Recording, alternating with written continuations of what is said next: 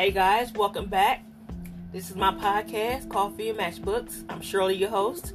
Let's get started. Tonight I will be reading one of my poems called Two Sides. Two sides. Our love is forbidden. Our sight is hated. It comes with talk and whispers. It is jealousy or envy. I won't let our love suffer. Forbidden it may be, but it's not. Forbidden in our hearts. Trust. I will be with you always. Love Oh. This is inspired by William Shakespeare's play Othello.